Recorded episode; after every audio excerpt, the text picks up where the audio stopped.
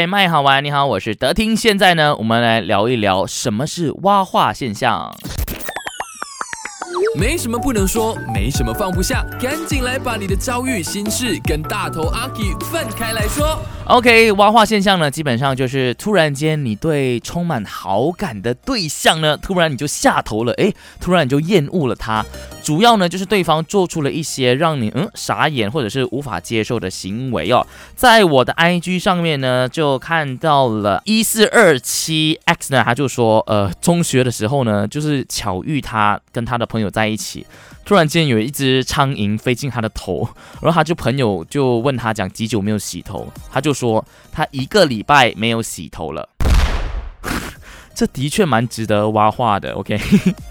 还有另外呢，就是看到 OK，Melissa 燕莎他就说，突然间发现他是一个 heavy smoker，就是重度的吸烟者，他就无法接受了。然后另外呢，看到 Sister 七七，他就说，呃，一开始见面的时候就非常热情，然后也非常聊得来。突然有一天呢，他在路上打招呼的时候呢，突然他就看不到你，就是完全进入了陌生人的模式，这样的行为也很扣分。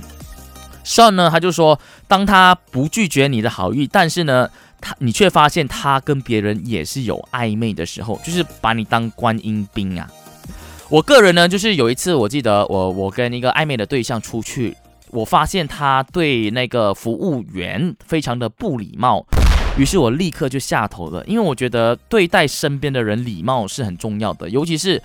从那个你对待工作人员的态度呢，就可以看到你的人品了，所以。